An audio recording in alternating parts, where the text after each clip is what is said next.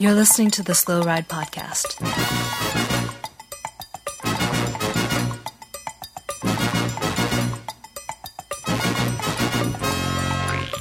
Bikes, advice, and rumors straight from the source.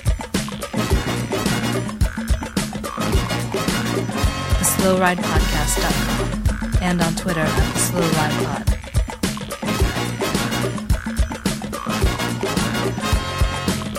Enjoy the ride. Hello and welcome to episode 452 of the Slow Ride Podcast. It's September, and this is Tim in Orlando. Hey, this is Matt in America. Woo! And uh, this is Spencer in Massachusetts, even better than America. Yeah, And I mean- guys, I am happy to announce, just as I predicted last week, Sepp Kuss Uh-huh. is champion of the world. He has won the Vuelta in dominating fashion, Hmm. uh, and uh, all is right. Uh, send- I- send- am not going to go back fireworks. and listen to the tape, but I some listener Don't will go write back in and listen to the tape. and check on that because I don't think that's true. We did get a great email um, from friend of the pod, Graham Partain, the Sep Cuss Real Controversy. I oh. finally got to last week's episode of the Slow Ride Podcast, and of course, there's a ton of Sep talk. I Yeah. keep hearing announcers on TV pronounce Sep Cuss last name as Kus. On the pod over and over again, I hear Cuss.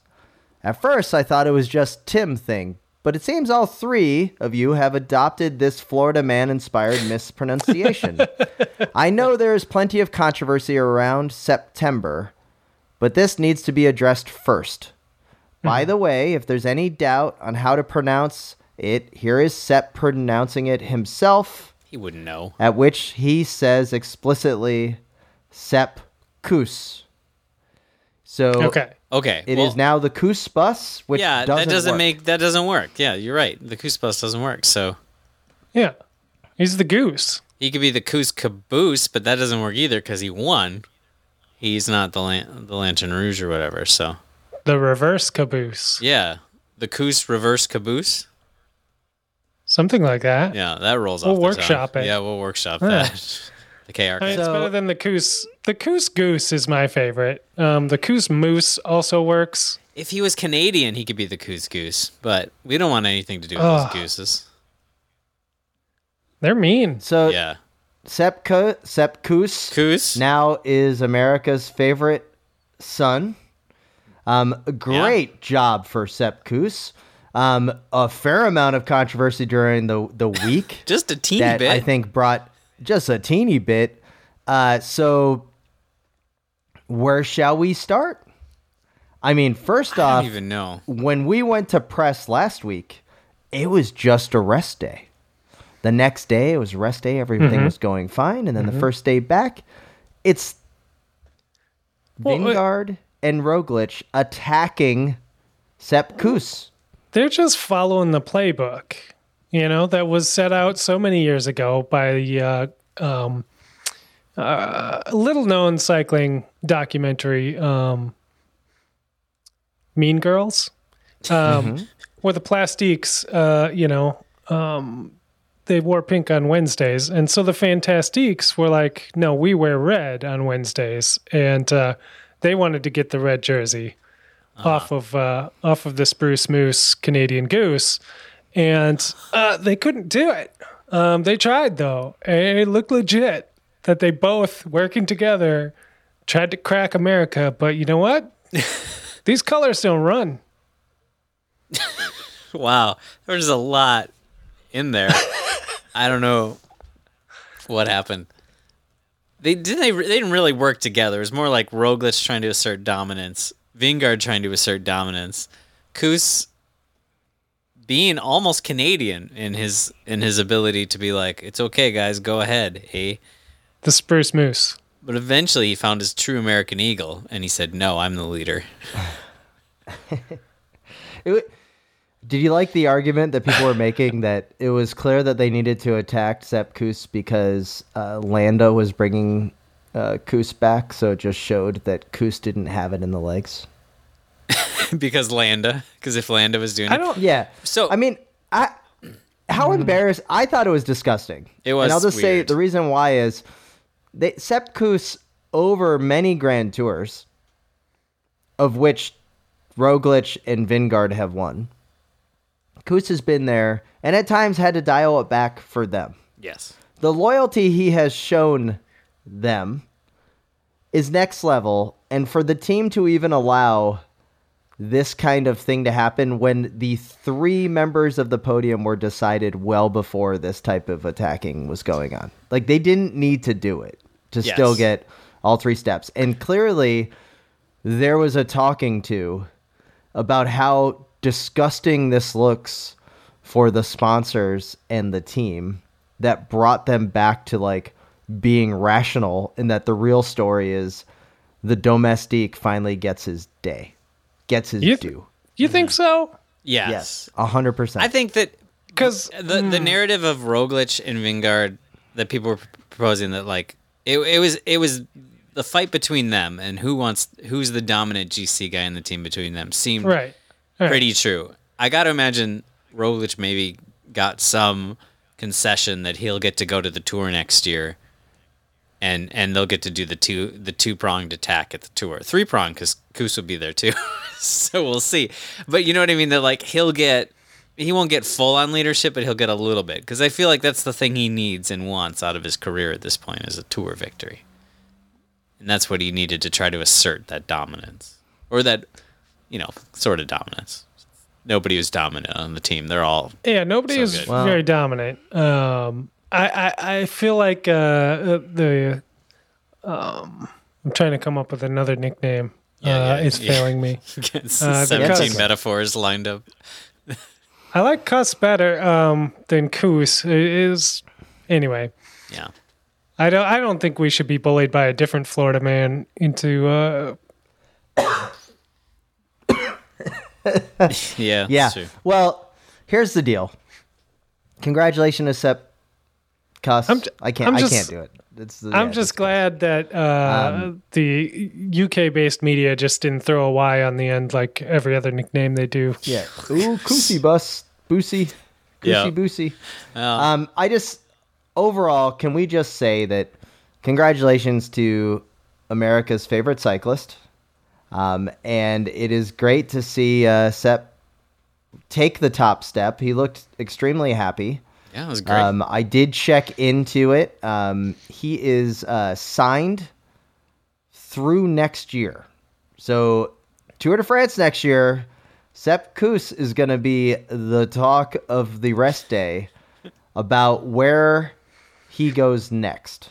yeah. Um, I just, if I was uh, the director of Trek or any other American based team that isn't EF, I would be calling um, and getting the funds together to to buy Sepp Kuss because he may not have another Grand Tour in him, but he definitely has several top tens and can maybe recaptivate the American cycling public a little bit more so than some of the other um, uh, riders that we're seeing uh, wear, wearing the stars and stripes. Do you do you think the American public has been captured by the uh, Vuelta rapture? Um, have Unfortunately, they gotten no. on the Coos boost? No, don't but I think that I think there's enough people that within the cycling world that I think there's an this was an important first step.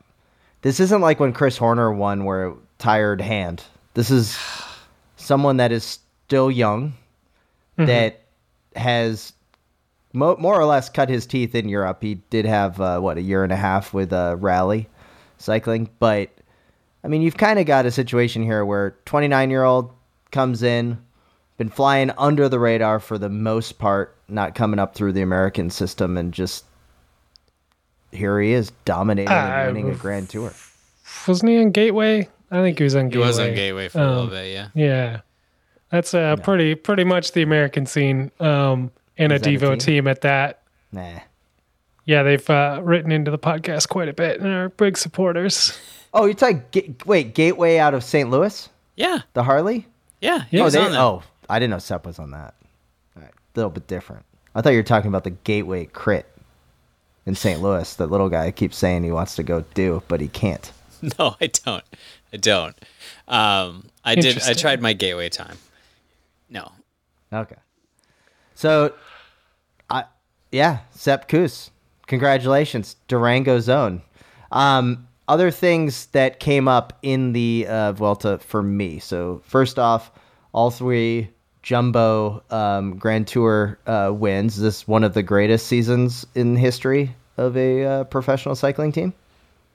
Yeah, it's gotta be up there. It's gotta be. It's it's kind of 62 wins on the unimaginable. year. Yeah, it's pretty. It's pretty bonkers. I feel like because Roglic and Vingegaard have been so good for so long that it it's not. It doesn't feel unexpected, but yeah, it's. So you have crazy. Giro, Tour, Volta, and then Mm-hmm. you've got Tour Britain. yeah. Okay, who? Yeah. Okay. Trying to- team. uh, you got um, Cr- Dauphiné. Yeah. I'm trying to just rank like the, and then I mean, who can forget that you've also got Tirreno-Adriatico, KBK. I mean, it's pretty pretty good year. I mean, yeah, they had You a know very dominant spring for a while. I mean, they didn't. They, won- didn't win they won fighters, Omloop. but like they they had, yeah, they were they were we were we've been talking about them cleaning up like all season long. Um. Yeah. Yeah.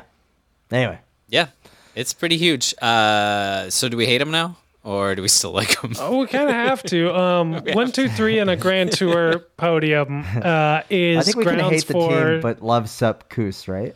Like, It's yeah, I guess so. It's, grounds for dismissal, though, as far as this yeah, podcast it's hard because like I like a lot of riders on the team, right? Like, so Mm-hmm. it's hard to fully hate on them, but they are really this- dominating. I think we should also say we I hope mean, this- Nathan Van Hooydonck makes uh, recovery. Like that was part of the crazy thing. This last week we had this inter team drama, and then you have one of their teammates like having a medical issue, not So- at the race. yeah, Um, yeah. kind of very true. everything. Do you at- think that all the- at once for this team? The inner team drama is the saving grace for why we can still like the team, right? Like now we can be Yes. Because in the podcast, mo would be like, we write this team off now because they win everything. But the problem is they have Sepp Kuss and they were trying to murder him. His own teammates did. were trying to murder him, Yeah, stab yeah. him in the back, and I mean the memes that were going around. Jumbo definitely changed course. Like when the memes started going with like the Ricky Bobby, like, well, that's great, but uh, how am I gonna win? Yeah. and then like, well, what do you mean, Jonas? You know, like I just yeah. Anyway, um, so Kus takes the win, 16th place goes to uh, Augusto Rubio of Movistar, uh, up and coming rider. Uh, congratulations to them. Uh, Kaden Groves, little guy, is this yet another MVDP MVP for Alpecin Deceuninck, the Australian rider? Yeah, I don't even remember how many stages he won, but yeah, they they seem to be able to just uh, sign any old sprinter who maybe seems like kind of middling, and then the next year they're amazing. Like Philipsen, Merlier, when he went from no contract to being on that team and then getting picked up by whatever the evil Death Star team, and then yeah, Groves, who was fine before, but now is like smoking. So they're uh, they're a sprint factory. So, and then you've got That's- the the best young. Oh, go ahead, Spencer. Oh no, I'm just saying they they have a good training plan. Yeah. Clearly, He's nodding. The best good good best coach. young rider is from UAE Team Emirates, Juan Ayuso. Uh, Yeah. Not too bad. I think what ended up getting fourth. Fourth, yeah. Um, kudos to to them, and then of course King of the Mountains winner, Vulcan resplendent in the the blue polka dot shorts. Of course, one Remco Evenepoel, eat your heart out, Eddie Merckx, um, with Remco taking it to him to win the most prestigious King of the Mountains jersey of his career. Oh, you're really taking it to Remco. I mean, dude won like a couple Um, Yeah, you stages. know what? No. He almost won today. Wait, so You know- wait, let's you know let's why? talk about why? this last because he didn't consider Whoa, he didn't whoa, whoa. consider Sepp Kuss the real competitor. But guess what? Mess Yeah. with the best, you fail like the rest. Yeah. USA back in the house. Well, in the end, Remco is his own worst enemy because he shipped all that time without anybody even attacking him. So, Oh, uh, what Did, I want um, to say about the last this last stage. I did not watch the final stage because the final stage of a grand tour is generally the most boring thing that could happen. I have paint to watch dry. Did you guys watch this stage live? That would be a not. negative. There's a negative. Okay, so none of us did. So then when I eventually tuned in later to see, uh, you know, what happened, let's see the champagne drunk, everyone was like, the five people that watched it, and that's the everyone, were like, holy cow, this was the most exciting final day of a Grand Tour ever. Because you had Remco attacking at 38K, you had Kaden Groves going with him, you had a group that got caught right at the line, and so it looks like just a regular sprint, but it was from a break. I'm wanted to say I'm just bummed that every Grand Tour until now has made me not want to watch it because it actually seemed like it was good, but there's no chance I would have ever accidentally stumbled upon it because I've been trained to never watch the last stage of a Grand Tour. What you're describing is the final day of a grand tour we all want Yes, all the time at every grand tour, and nobody's brave enough to do it. but they did it today, Well, and even like Remco is Vinokourov did it that one time. no Vino did, but like No. Remco is 16 minutes down is how he finished. So he was within striking range, like of sneaking into the top 10. So you know somebody like like uh, uh, Buitrago was 10th, right? So Buitrago you got a little nervous, right? Because top 10 at a Grand Tour, there's some UCI points, there's probably some cash bonus in the team contract, and he was just like, oh my god, that as as G calls him, the little bastard, was gonna sneak off. So they made it. They made it exciting, but I don't think anybody saw it because the last stage of Grand Tour, man. This isn't Paris Nice where you actually watch the last stage. Yeah. Yeah, very, very true. It was pointed out to me this afternoon by a friend of the podcast, Brendan Gavick, in Atlanta, that Remco, or sorry, the the Quick Step team jerseys, the Remco Uh-huh. team jerseys, if you will, the Sudal Quick Step, are now at fifty percent off. So you can buy the Sudal Quick Step, and one must think it has to do with Remco's performance. That the team is just like cutting bait on the jerseys. Like They that, were that- expecting it. to- Uh, they thought he was going to win, and they were going to up the price. And now he won the mountains, Yeah. and he won three stages I or think they're whatever. and going- they're Yeah. like, they ordered extras, and now they got or to move. Sud- or Sudal is pulling their money, just saying this just isn't good. Yeah. can you If imagine? results like this, we'll just sponsor Total Energy. Can you guys imagine being Remco? Like the pressure on Remco. Dude won the mountains classification. He he he led the race briefly. He won three stages. He finished second. One, two, three other times he finished second by anyone else's. He finished 16th on GC. That is a good Grand Tour. That's a that's a epically good Grand Tour by some people. That is like beyond career defining, and it's just like so written off of like, well, that's a failure. That's all he did. He ran over that lady. I mean, very few people were able to do things like that. That's Um, true. So Anyway, I So, feel I feel uh, for the guy a little bit sometimes in that so way. you're a you're a Remco apologist, is what I'm hearing. that's what I'm hearing. I just feel like, uh, unfortunately, we're gonna get to the end of Remco's career, and people are still gonna I be like, think- he could have been a little bit better. He could have been world champion Yeah. a couple more times. And you're like, Exactly. if this guy really wants to be the next Eddie Merckx, he's got to step his game up and be able to deal with this kind of pressure. it's true. So It's true. the Vuelta is a great race. Sepp Kuss did something that I didn't think anybody was going to be able to do because it has been 10 years Here we since the last American to win a Grand Tour. Oh, here we go. Yeah, and as yeah. we all know, the last person to win a Grand Tour representing America was one Chris Horner. yeah, mm-hmm. Chris Horner is 51 years old right now. still So make that a means that comeback. Chris Horner was 41 when he won the Vuelta. Mm-hmm. Yowzers. So I thought, what better way to celebrate than to play Who Knows Chris Best? Is it the little guy, Matt Allen, a bona fide Chris Horner fan?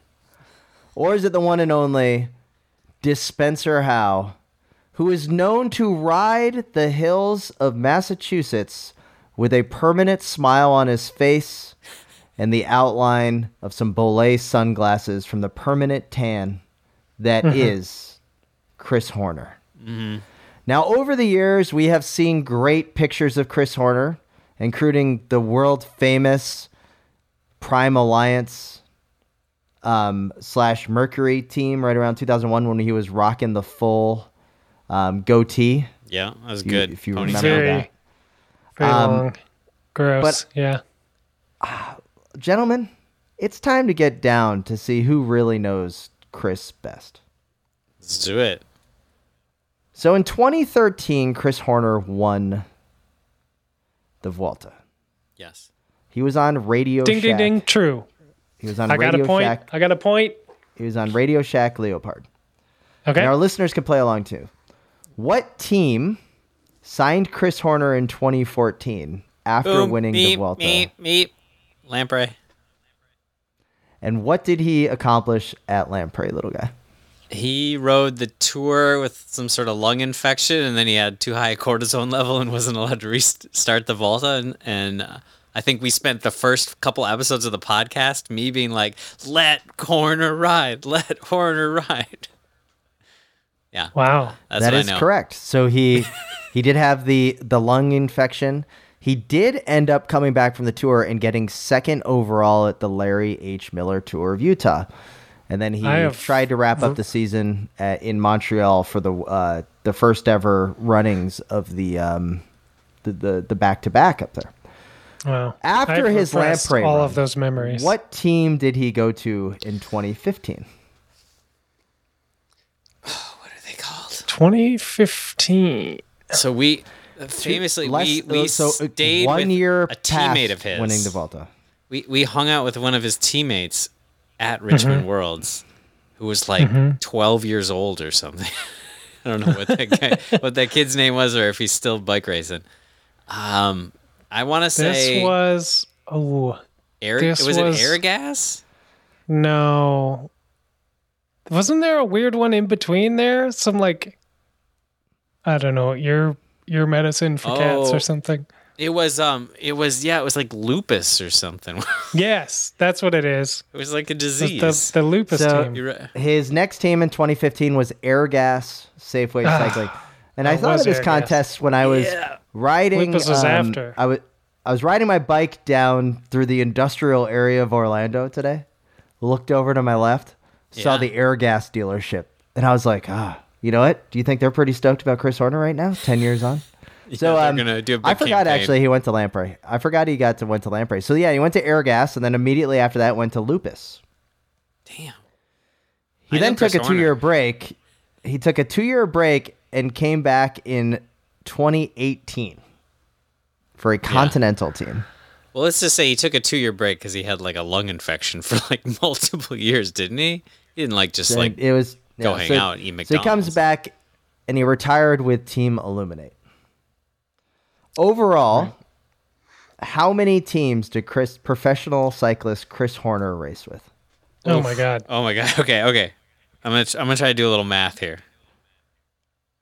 Yeah, this is going to be great listening material, Tim. Uh, this is an excellent uh, quiz. I'm going to just pull out, uh, let's say, about five. And then there was uh, uh, um, FDJ in there or something, some French team. And then there was uh, a couple of stint in Europe. And then he came back. And then he had a couple more. And then uh, I'm going to say a lucky 13.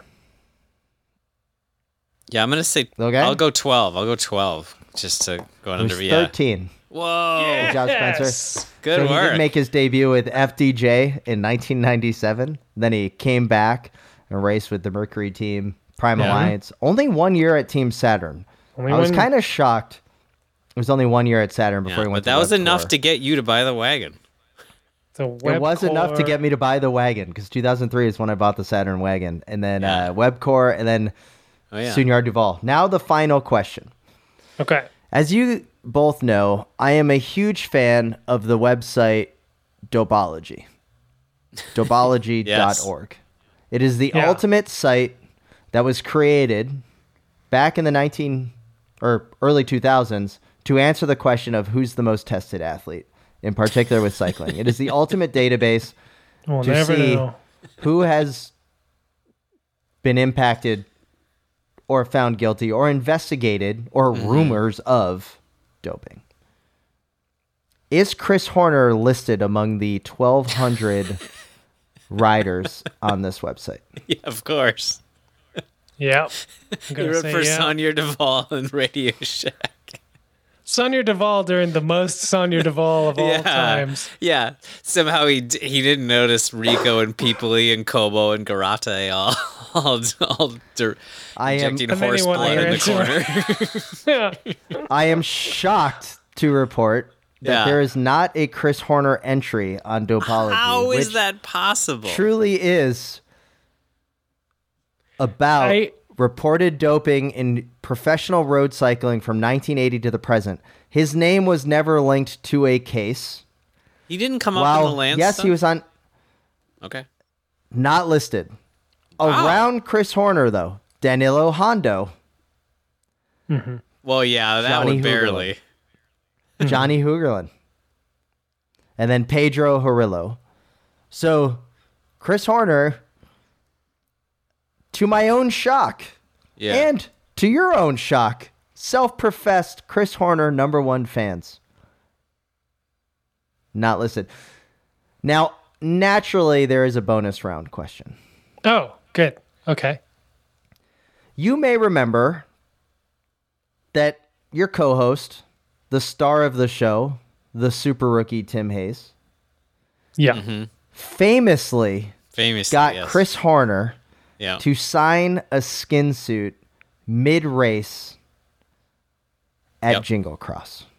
Yeah. Sounds like you're the number one fan, but It does. Does does Tim Hayes still have the Chris Horner skin suit? I'm gonna say yes. I but I feel like it should be on the wall behind you, so I'm a little nervous because there's a lot of cycling memorabilia behind him. Uh, Listeners can't see this, and I do not see a gross old skin suit. So I think Tim does not have the skin suit, but he does have this signature. He has cut out a mm. segment of the skin suit to keep it because Tim does not throw away memories and has it somewhere, but he did not want the old stinky skin suit. Spencer, you know me so well. After nice. All these years of the podcast, yes, I do have the signed um, Chris Horner. I will try my best to get the photo up on the Instagram. It's in the garage. Um, I was thinking about it, but yes, I did cut the panel off the skin suit because I didn't need that smelly skin suit around anymore that it saw so many victories. Um, Bonus but round, baby. Yes. Took, Nice. you to, took you to here we school, are. little guy. What a wonderful start. And congratulations to Selp Koos for reminding us of the greatness that is Chris Horner. Now Chris Horner can go back to his corner and wait till Sepp Kuss does it again next year with the back to back Vuelta win. yeah, So that's Got a that's gonna hurt. more- This doesn't hurt, Chris, but that's gonna hurt. If Seth gets to Oh, race yeah, the yeah, Volta yeah. again, that's that's where it hurts. You know, Jumbo could do the funniest thing ever, which is which is not let Sepkus race again the Volta again. That would be the worst So thing we and just the like funniest thing. we have a slew of listener email to go to, but before we get to the Preem um, our favorite weekend of the year was this past weekend, and that was Chequamegon. Um, Oh, congratulations yes. to uh, Alexey Vermeulen for taking the men's win. And then on the women's side, it was Ruth Winder. Ender, yeah. Um, so pretty awesome to see overall. I will say this that uh, Lifetime did their best to um, mess up the, the the sprint finish. Did you did you Oh, both or either of you see Yes. the finish No. of the race? What that happened? was Ruth. That was Ruth Edwards that won. Apologies, Ruth Edwards. Oh, uh, take okay. the win. So. Now, so n- now they start the racers, the pros, after the amateurs, right? The amateurs go, and then Right. about two and a half hours later, the men's, the men and women start, Now, the men and women tend to do right around two hours. Famously, the race has broken the two hour um, time limit a few times, but usually it's right, right around two hours, 10 minutes, and a little bit under. Alexey Vermeulen did it at 203. Okay. Well, as Alexey was coming down the finish line, famous finish line into the finishing bowl on all the hills, there's the moto that's identifying the race leader, and there's a pack of like 10 to 12 riders. Like it's a full on. Now the goodness, the good news is is that the Birkie course and the the Chequamegon course is like 80 feet wide. Like there's Super tons wide. of room Yeah. to like for the sprint. It's actually set up perfectly for this. And uh, of course, there's some riders finishing the amateur race. It's their big day in the sun, um, a long day in the sun because they were at like five and a half hours into their event, but they do deserve the right to, to go. But um, the moto in the middle of the sprint. So like you don't even really get to see Alexey Vermeulen win or where anybody else is because there's a bunch of quote unquote lapped riders, and then there's a moto in the middle. Lifetime Fitness put the video up. I retweeted it on our website, and then um, Lifetime took down the video. So I am looking for there's there's thousands of people that have camera phones out for the finish of the biggest mountain bike race in the U.S. and someone will post it up, but it was an embarrassing display. And this is not the first time at Lifetime Grand Prix has done this because you will not forget that at Unbound, they still funnel the back markers of the 100 mile race in Sure. Yeah. to the sprint for the 200. And I understand the importance of letting everyone have their moment. But when the race leaders are coming for everyone's safety, is it really that hard to convince a back marker be like, "Hey, can you just stand here for like a minute? We'll we'll give you another time." Because someone was lucky not to get hurt and it totally took away. And it is by far the coolest mountain bike race. Um, reading about some of the race reports and looking at some of the um, the coverage that we saw, Josh Bauer, uh, Ryan Standish, other people's Instagram posts talking about how awesome the race was this year because the group of there was a group of like 25 going into Fire Tower um, climb this year and then into the Seven Sisters. Like they must have been hauling ass and it's a two hour race. It's way different than leadville and some of these seven or eight hour races. And the fact that um, keegan swenson didn't win to me is like got out sprinted is just a testament for how crazy the, and different this event is versus everything else that is in the lifetime grand prix and i'm a little bummed that a moto slash um, back markers kind of had a prof- profound impact on the race Yeah, I didn't want to mention So- it, but last year when I rolled across for 253rd, uh, there was a moto that got in my way too. got got your way. Um, Whatever place I got. Yeah, no, I So- totally agree, Tim. It is kind of a kind of a mess, and even though they've tried to make it cleaner with the pros going afterwards, or cl- cleaner and also more of a show, it, they I don't know how they haven't figured that that that finish out. It is That- so wide. It is. It's like it's like a football field wide. It's insane. Um, well, that's what's the best so part much about the race, right? Is that and no, there's only a limited portions of single track. Like it's never anything that. It's not like the race is just the race for the whole shot, like you see at a UCI Mountain Bike World Cup, and there's this kind of like limited passing opportunities. The whole thing is a passing opportunity if you're willing to just throw down on some um, ridiculous grass. But um, well, and the single congratulations, Alexey. 20 in. So yeah. Yeah. Yeah. Congratulations, Alexey Vermeulen. Keegan Swenson in second, Cole Paton in third, and then uh, men's 16th place was Russell Finsterwald. Um, and then on the uh, women's side, um, we have, as uh, mentioned earlier, we have uh, Ruth Edwards, followed by um, Alexis Skarda, who was also a sprint finish in about a minute and a half up on uh, Sophia uh, Villafane, um, who has come over, I believe, from racing in uh, kind of the full um, full season, and is, I believe, in the lead overall in the lifetime uh, Grand Prix. So, pretty cool to see that Chequamegon gets its uh, gets its due but it's definitely um, yeah, kind of kind of bummer city for uh, kind of the way that the the finish went down. Yeah. Hey Tim, thanks for finding the results. Did you have to hack into like the lifetime mainframe and like It's and like bribe I- somebody I have- to do ten different weird things to figure out results? Because despite being such a big fun race, they it's like they try to hide everything about it. It's pretty so crazy. to um, I will say that first place amateur came in at two thirty, so that'd be two hours thirty minutes for first place amateur, and um, that wouldn't even uh, place in the top one hundred of the pros. Um, it was it was it was pretty uh, pr- pretty pretty far out there. So what you're Um, telling me is don't get any ideas for next year. You're not racing in the pros, Yeah, buddy. it's just don't think you're no, it's just Joker. I mean, sorry, t- two thirty would put uh would get you in about the top sixty on the uh, the men's side. So, anyway, um, friend of the pod, uh, let's give a shout out before we go to preem lap. But uh, Gene Oberpiller, uh, at sixty one years old, thirty years to the day of his victory on arguably my favorite bike that's in a Minneapolis bike collection, the Bridgestone XO1 with the mustache bars that we have all three of us seen and drooled at with the crazy uh, um, down uh, frame pump on the down tube.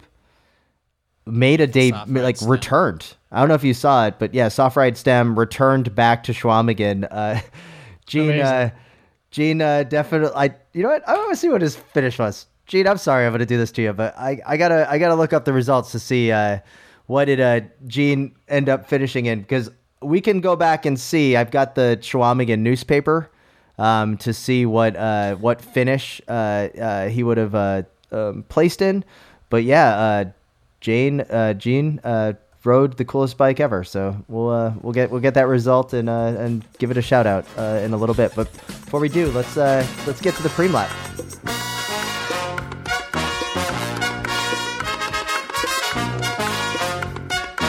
Kerry Werner, and you're listening to the Slow Rock Podcast.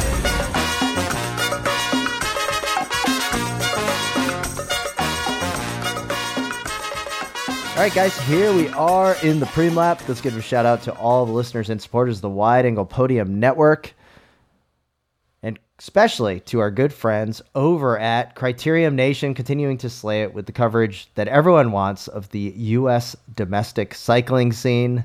It's definitely too hot to trot right now. Uh, normally, we were going to put this a little bit later, but uh, Rob Kelly was the first one to tell me that uh, the NCL has basically fired over half of the staff uh, or and half of the riders on the uh, National Criterium League circuit. And then the day, the next day, they announced a new team in Atlanta, Georgia. Amazing how that works. Yeah. Yeah. There you I go. love American Criterium Racing sometimes. Yeah.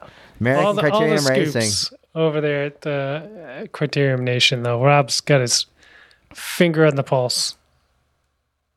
And No, he then does, also, even um, it's a mess. Yeah. it's it's a mess. But um, uh, Justin Williams got a two month suspension, but he's putting on his race. First race of the Crit Series is actually going to be in St. Petersburg in a month. Um, Whoa, you gonna since go? it's a non USA cycle, I'm thinking about it. Maybe I can get a press pass. Yeah. I'd give me a press pass, wouldn't you? I totally. Oh, I mean, certainly. will there be other press So- there? So sure. seems pretty awesome to uh, to to to see. So, Rob Kelly is doing the heavy lifting right now on reporting in Criterium Racing, and then of course our good friends at the Grodio are slaying it. But Cyclocross is back. Don't know if you guys noticed this, but Cyclocross has returned Ah. with um, racing in Virginia over the weekend. So no doubt is Cyclocross Radio right around the corner with our dear friend um, Bill Schieken gonna uh, do do the work for it. So yeah, what a wonderful time at the Wide Angle Podium Network. So head over to wideanglepodium.com to find out more about our selection of shows. Let's get back to the show. Hello, this is Shireen from uh, Track Lions, and I don't listen to the podcast.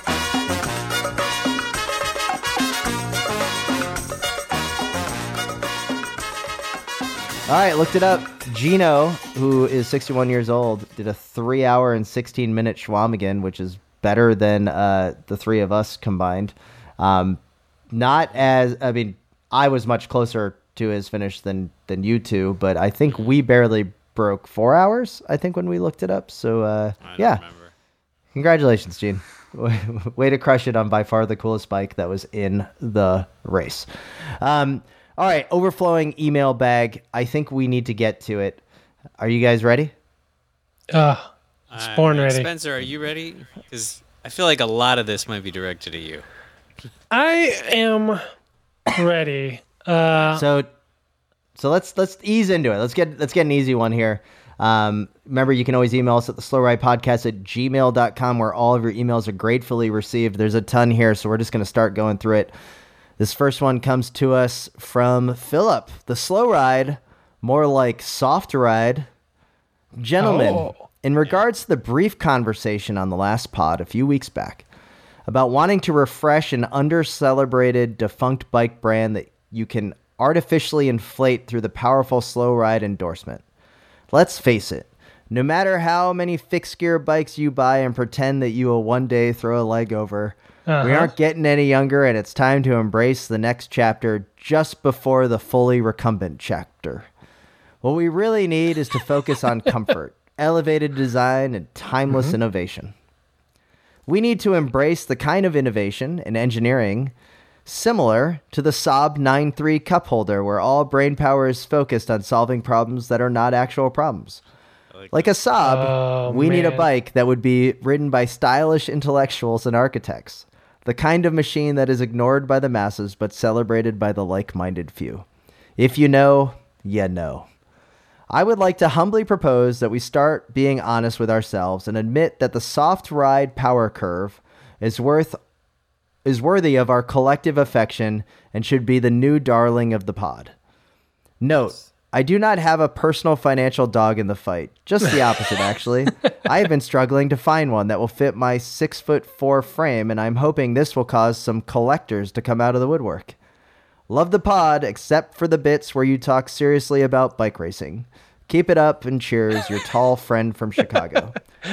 Are you gentlemen familiar with the soft ride power curve? Yeah, Oh. I, I don't know what the power curve is different than another soft ride. I, I gotta admit, I don't know my soft ride super bet well, but um, I did just check, and there is a soft ride in Cushing, Minnesota. That's pretty far north. I'm not gonna drive that far, but only 190 bucks, and it would fit me. It's a little painful to see. To fit That's you, good- but what about price. what about Philip, six foot four? and how do you it fit me. size a soft ride? How do you size a soft ride? yeah, I, don't feel know, like you, you sh- you should be able to saddle. put. Yeah, you just put some spacers underneath there. Like- it should be fine. Like the This is like The like soft- a little integrated seat mast. So you cut it too low, and you have to add a couple shims. Yeah, yeah, yeah.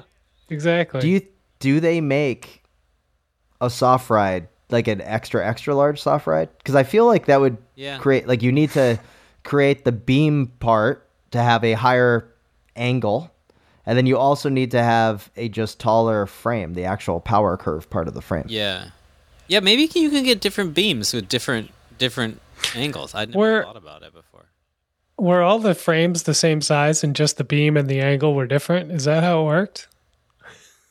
No, That's I what I'm feel trying to figure out. I don't know. I feel will tell you I feel like I, I looked at they made a they made a Burley tandem that had a soft ride in the rear. Oh my So- god. You know, I recently purchased the tandem, and, and it was I had a sort of a list of things that were really important, and then I had a hope and a dream Uh huh. for the for for all those other things to line up with a soft ride version, but I never I never found it. The one I have is working So- great for what I need. The soft ride wouldn't have helped. all right.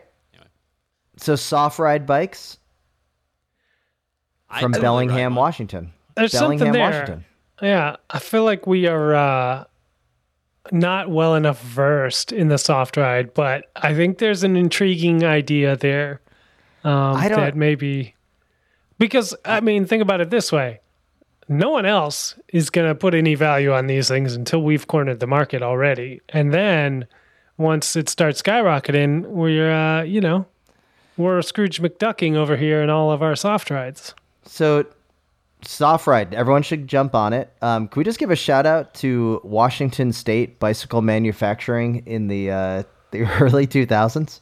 Yeah, Um, it was on. Not only did they have a little known cycling company that no one should really buy, Klein bicycles, um, from Chehalis, uh, Washington, you have um, Soft Ride. And then it's kind of continued because Transition Bikes is from up there uh, right now. Um, but anyways, Transition yeah. So bikes uh, or transition lenses? Because I, I heard there's a guy in Bellingham who has the largest collection of transition lenses. Wow. Yeah. Do you think he wears I- them when he goes to fight fires? I hope that's the truth. Because like that is an actual application where they might be pretty good. You know, it's too bright, it's too dark. It's I mean, Well, I'm afraid the kids are too young to understand your reference, little guy. I don't want to help the kids. If you know, you know. Oh man. This next email comes to us from Sean. By the way, Sean, love that your signature is in Comic Sans. Well done. Uh, more Maryland Classic Insight. Greetings from your other Birmingham listener, not named Jonathan Crane. A little more insight into the Maryland Cycling Classic. After Mateus blistered an attack and went off the front, Toms was patrolling the group to make sure no one jumped across. At least he was until he was, or more correctly, his rear tire found a nail on the course. Was that nail thrown down by Mateus? As he left the group in the hopes of slowing down a chase? Did the team car drop it as he scurried up the road to follow Mateus, leaving Toms to fend for himself? Or was it just a mm-hmm. super low or was it just a super low budget protest because a whole box of nails is pricey these days? The world may never know. With Yeah. that next group chasing hard at a top five spot of the line, unfortunately, there was no time during the wheel change to discuss the latest Slow Ride podcast. But maybe next time, Tom's. Maybe next time. Um, I love the idea of just a single nail, but then the race was in Baltimore, so um, you know maybe there's a nail factory there, and it fell off the truck.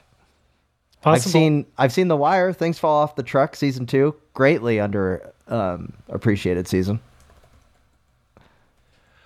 That's Um, you know, yeah. I, I, I it's great having a per- another listener from Birmingham, by the way. certainly the precision required to perfectly place a nail, knowing where Tom's is going to be. You'd have to have studied his form for years, and uh, so I mean, it makes perfect sense, really, that uh, that someone was out to get him. You know, so um, Tom's, we we feel your pain.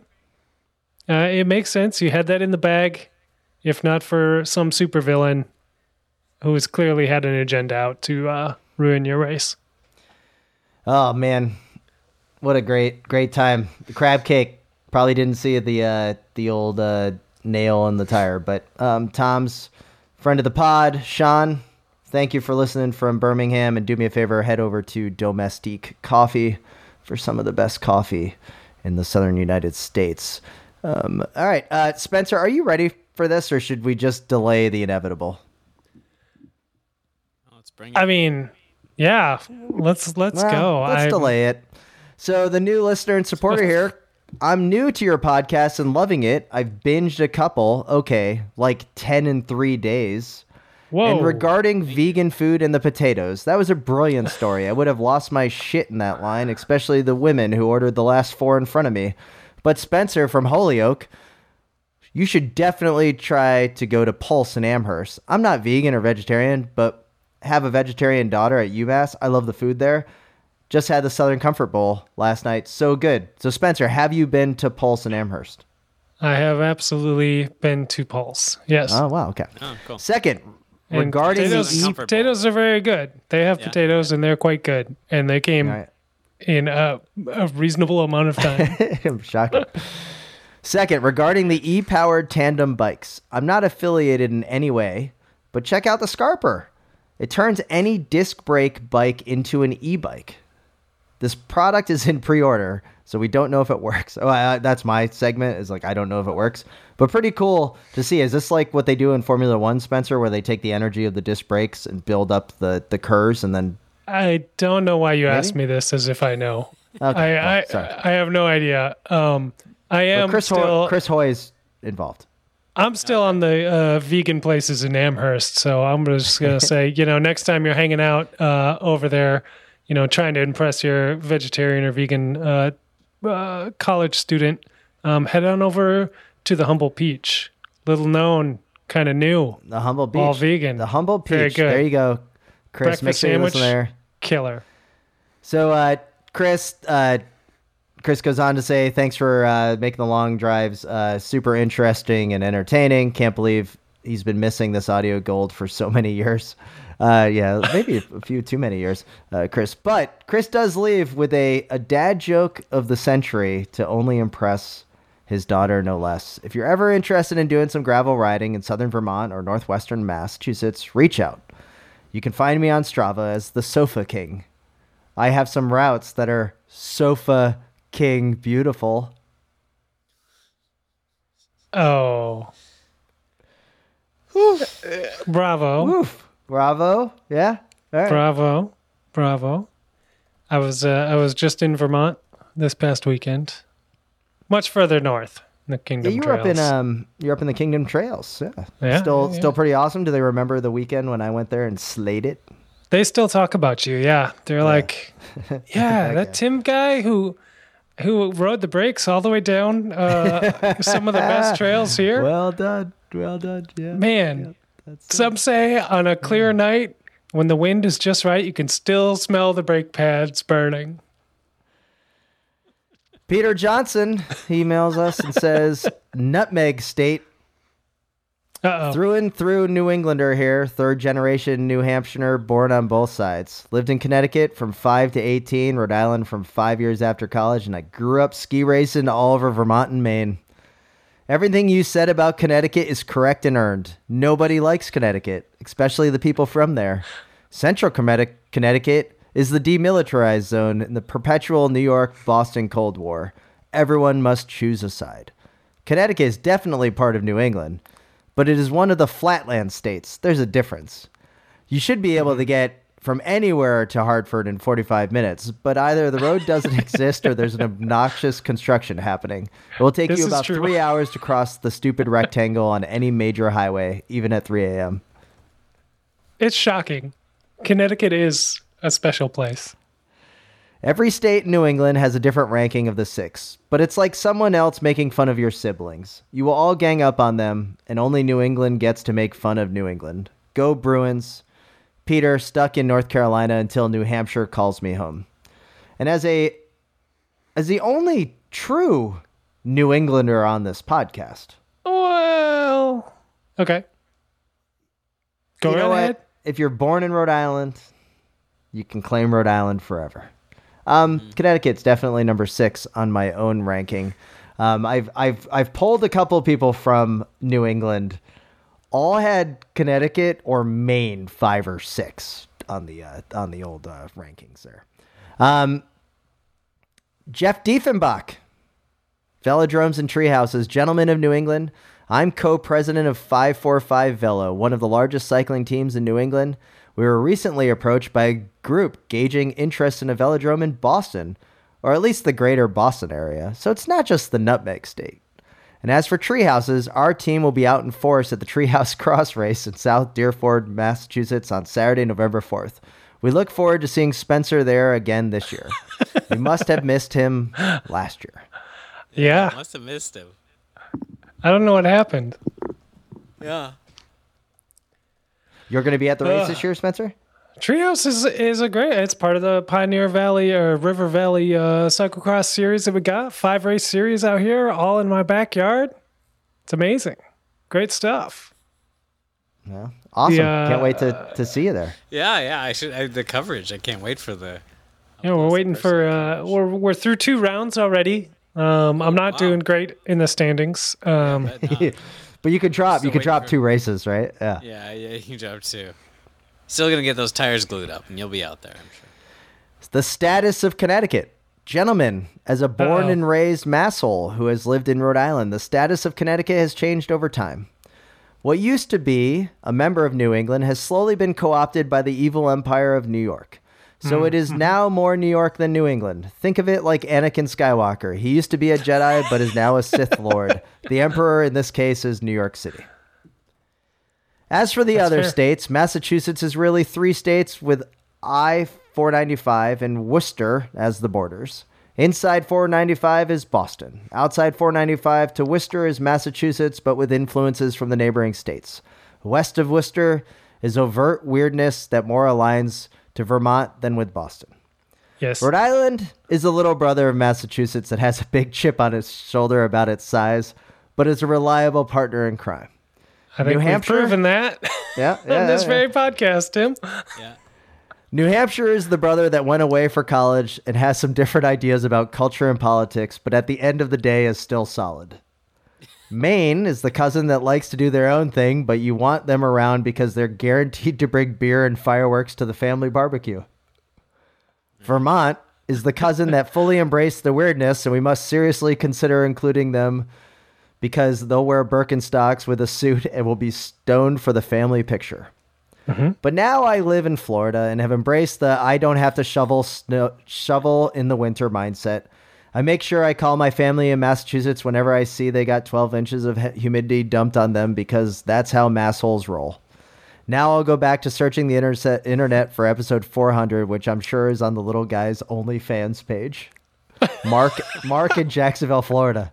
Hadn't considered that. Uh, Yeah, check. I hadn't either. I hadn't thought about that either. Oh, this is a br- this this email might be going into the the podcast um, um, Hall of Fame from my uh, look. So, Mark, uh, friend of Jacksonville, we talked a lot about Jacksonville. I'll be taking the Mayport ferry at the end of October. If you're if you're out and uh, you know just hanging out, the Mayport ferry. It's one of the last uh, car ferries in all of Florida, still operating. Make sure you check it out. Um, but thanks for the uh, email. Uh, we So, got uh, one. We got a ooh, Spencer, man. All we gotta do is just pick on Connecticut because they come out of the woodwork. We still haven't seen anybody defending Connecticut. Yeah, I'm, is I'm saying I'm coming out pretty squeaky yeah. clean so far here. Uh, Jeffrey hits us up. The Nutmeg State. As someone who was born in Rhode Island and raised in Vermont, I can confirm that Connecticut is definitely the lowest ranked of the New England states. However, while it is clearly a suburb of New York City, as noted by the shift from Red, Hawk, Red Sox hats and car stickers to Yankees trash, Connecticut does have plenty of cycling provenance to offer. We cannot forget that Cannondale was born in Wilton. You mm-hmm. yourselves have been trying to make vintage Cannondales a thing to relieve the mm-hmm. price pressure on clients.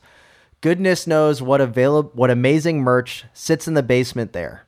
Also, who can forget Curtis White's crowning moment at Crossnats in the snow in Hartford last season? And Was let's not snow? forget that um, what what was the uh, uh, uh, Floridian cyclocross superstar Stephen Hyde winning in Hartford that Spencer had the video that all of the internet took without credit? It's a Also weird way uh, of saying um, from East Hampton, right over the hill from where I am, What's that? where Stephen Hyde is from, He's- where he He's from- claims. He's from Pensacola, Florida. All right, but yeah, it did happen in Hartford. I had the video um, seen around the world on all the So- Vela Newses So, so this is some. So so Jeff is doing his best to Mm-hmm. support Connecticut while also giving the right amount of shade that it is still the lowest of all the ranked Connecticut states or of uh, New England states. Um, but you know, it is what it is. Oh, here we go, Steven. Hey guys, I heard on the pod that Hartford wants a velodrome, but New, New Hampshire already has one in Londonderry, the New England Velodrome. I have seen this, the the London uh, Londonderry uh, Velodrome. I've been there. Spencer, have you been there yet? I haven't been there, um, but uh, I've been invited. I just haven't uh, made it. And then- you know, New Hampshire's a long way away somehow. Uh, yeah.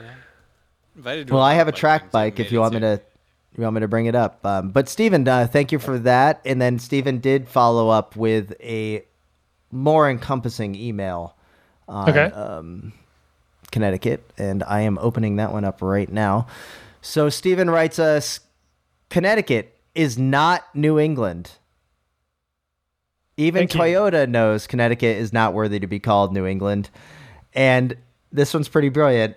It is a picture of New England with Connecticut con- uh, conspicuously missing. It's a Toyota ad, and it just calls the New England five state event, five state Nice. sales event. So even Toyota is not All right.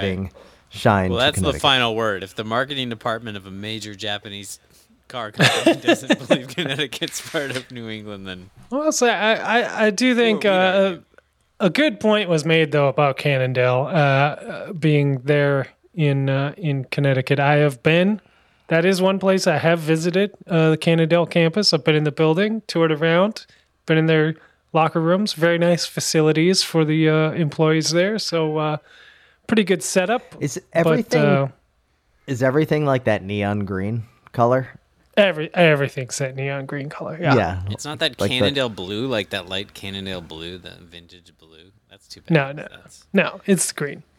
It's the Um, green. Um, that's good. We haven't But mentioned that uh, Lachlan just did the divide in some silly amount of Yeah. time. Speaking of Cannondale, Let's let's get back to the Cannondale thing real quick. Spencer, do they have Saeco coffee machines? The- uh, you know, I don't. Uh, I cannot confirm. I I don't know what they've got. Yeah, so if they don't have the coffee machines, if they don't have the coffee machines, can you confirm if they have the jail for when all of the Cannondales were not legal to be ridden? Uh, yeah, actually, most of it is a jail. Um, just bikes in prison is. It was a really weird vibe. at the whole place. I, just a bunch of six thirteen. That's the only way they could afford American manufacturing. Is that what you were saying? That's what they've been saying. So yeah, Oh man, whoa, shit. the prison industrial complex. Yeah, wow, way to go. yeah. Um, so little guy, you did bring it up. Uh, Lachlan Morton, uh, just absolutely slayed the Tour Divide. Um, but it won't count because it was documented. We've talked about this rule that the Tour Divide has, where like it's kind of like, does it happen if no one sees it?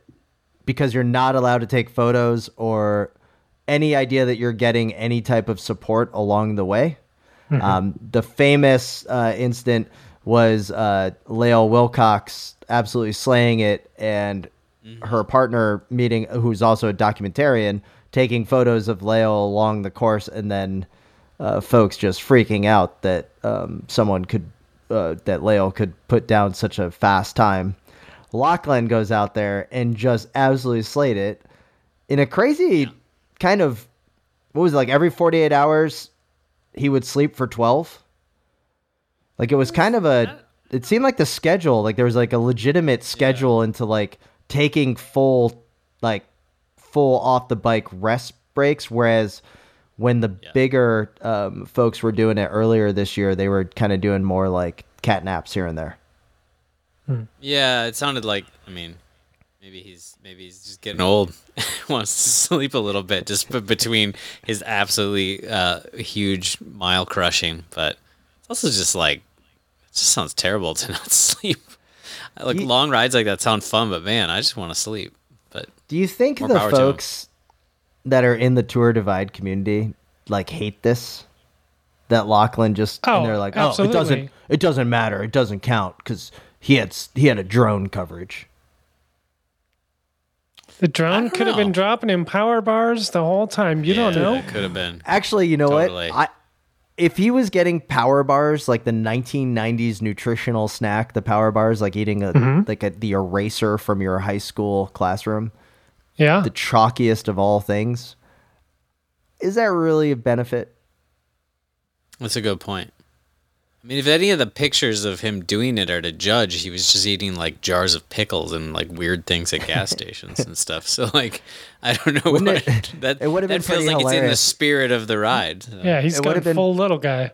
It would have been pretty hilarious if like he couldn't continue because his hand got stuck in a pickle jar.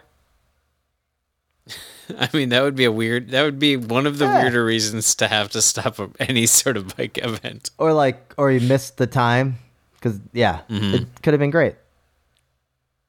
He would have found himself in a real pickle. He would have found himself in a real, real pickle. Yeah. All right, well. Guys, I These don't know. of- You're making such a big deal out of this whole thing. Hey, come Oh, on. Jokes boy. are my bread and butter, pal. All right. Just just back off when it comes to slow ride All right, podcast. you guys. As much as I relish this time, I believe we need to move on and finish the podcast.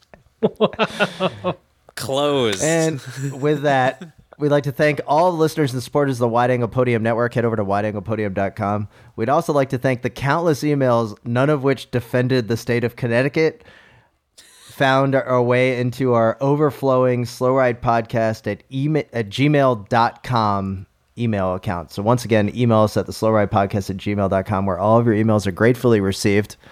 It's always the highlight of the show. And with that, in the in the city beautiful, celebrating September, as a member, as I'm sitting on the Kuss bus, doesn't really work. This is Tim. the work. Uh, this is Matt in America, which is the home of Sepp Kuss, the 2023 Vuelta champion. the re- reclusive uh, star of American cycling, uh, Sepp Kuss. Man. Uh, this is this is Spencer in in Massachusetts, just forty five short minutes away from Connecticut. Um, reminding you to always wave at all your fellow cyclists that you see out on the road, even in Connecticut. The Slow Ride Podcast. Bikes, advice, and rumors straight from the source. TheSlowRidePodcast.com and on Twitter at The Slow Ride Pod.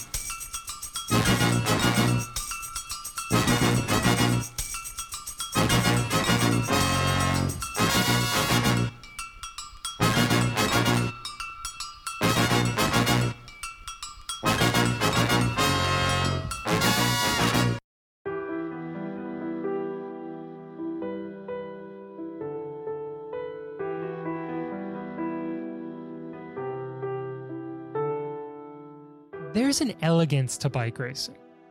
For all its technology and engineering, it's a simple question of physics. How do you move a body through space as quickly and efficiently as possible? When the rider and the machine work as one, it's almost as if the solid world has melted away, and all that remains is the spirit, the pure, raw, and unfiltered soul of sport. Life is measured in many units miles, kilometers, kilos, and pounds. But we measure it one corner at a time. We've entered the golden age of crit racing, the most exciting spectator event in sport, where all of human drama plays out before us on our city streets. On this show, we bring you the news of the day and take you inside the personalities of the teams and riders and right up to the gates of the premier events in the world. Welcome to Criterium Nation.